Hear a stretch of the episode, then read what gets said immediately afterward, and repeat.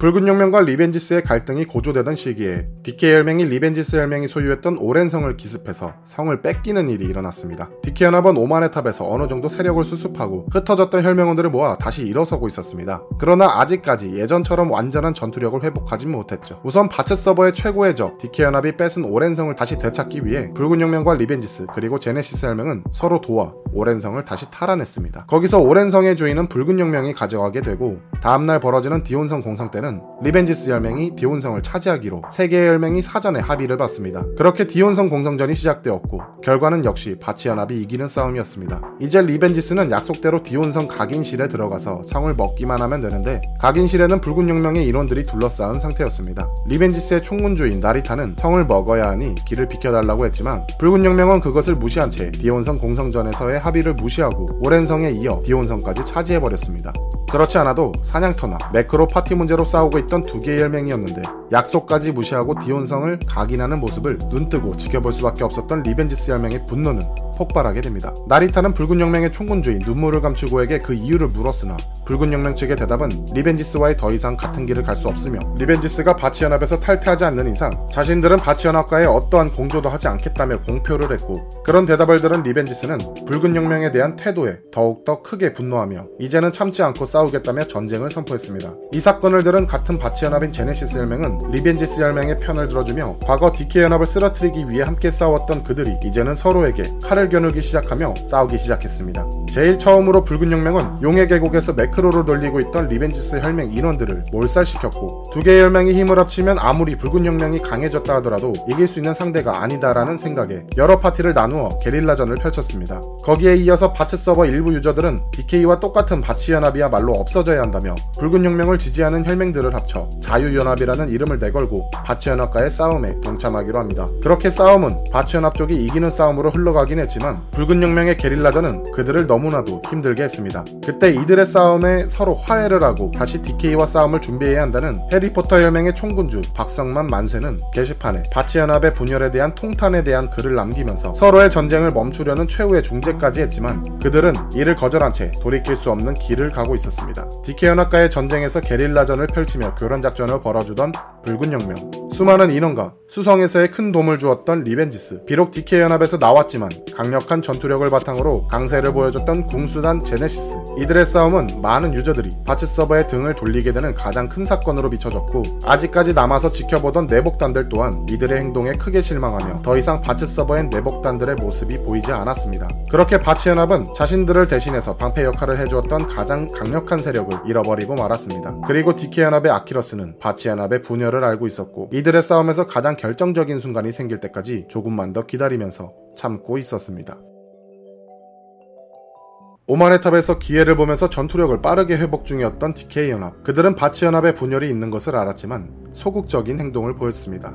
아직 기회가 오지 않았다라는 것을 알았던 디케이 총군주 아키러스는 간간히 용의 계곡에 소규모 파티만을 보내서 싸움을 걸었고 서로가 전투를 벌일 때 중간에서 분탕을 치기도 했습니다. 그렇게 조금씩 시간이 흐르고 이천사년 십이월 십구일 붉은혁명과 리벤지스 그리고 제네시스 혈맹의 바츠 연합 대전쟁이 반발했고 디케이 아키러스는 드디어 오랫동안 은둔하며 성장만을 하던 오만의 탑에서 나와 여태 만발의 준비를 하고 있던 모든 디케이 연합에게 이제 때가 됐다라며 작전을 전파합니다. 이때 바츠 연합끼리의 싸움은 끝까지 까지 반대하며 화해를 시키려고 중재를 했던 해리포터 혈맹의 박성만 만세는 자신의 말은 더 이상 통하지 않자 이 모든 일에 환멸을 느끼게 되면서 결국 해리포터 혈맹은 바츠 연합에서 빠지고 다시 중립혈맹으로 돌아가게 돼버립니다. 십이월이 지나고 이천오년 일월이 되었을 때 바츠 연합 간의 싸움은 지속되고 있었습니다.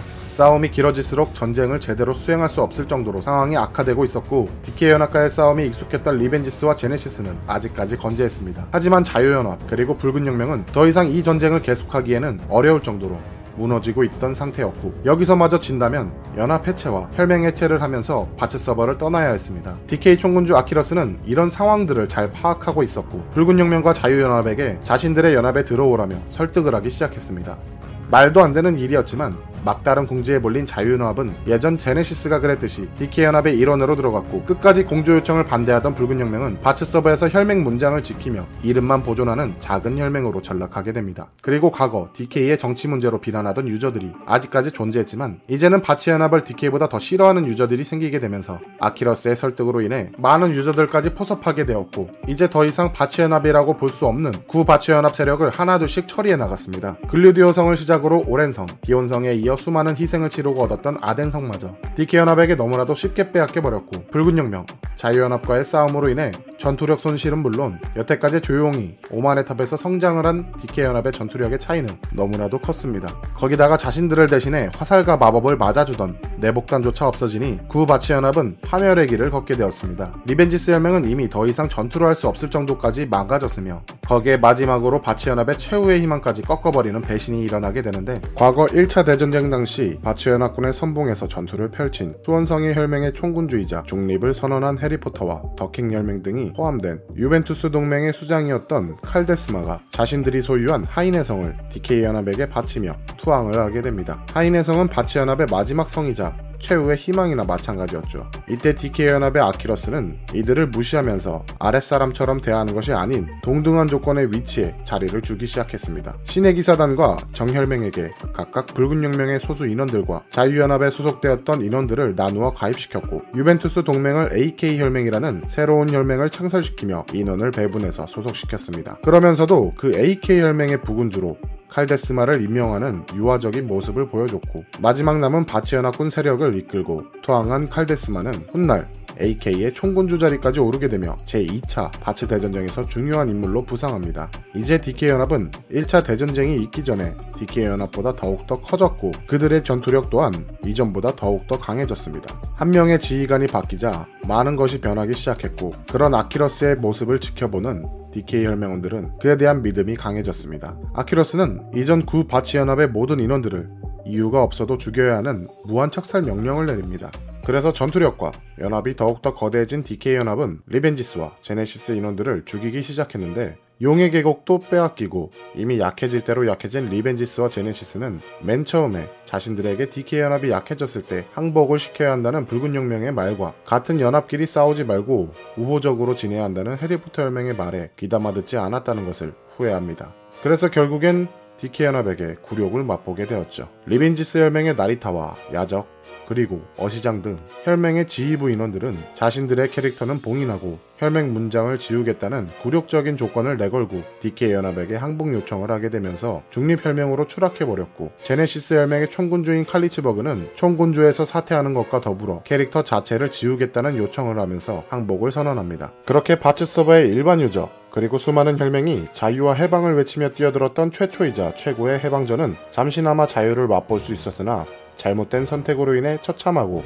비참한 결과를 보여주었습니다. 이제 바츠 서버는 더 이상 디케이 연합을 막을 유저들은 존재하지 않았고, 일반 유저들은 이런 바츠 서버는 더 이상 희망은 없다고 입을 모았습니다. 그리고 바츠 서버는 몇 달간 디케이가 돌아왔다는 것을 실감되게 하듯이 그들의 포갑 정치는 계속되었습니다. 다음 이 차 대전쟁이 오기 전까지는 말이죠.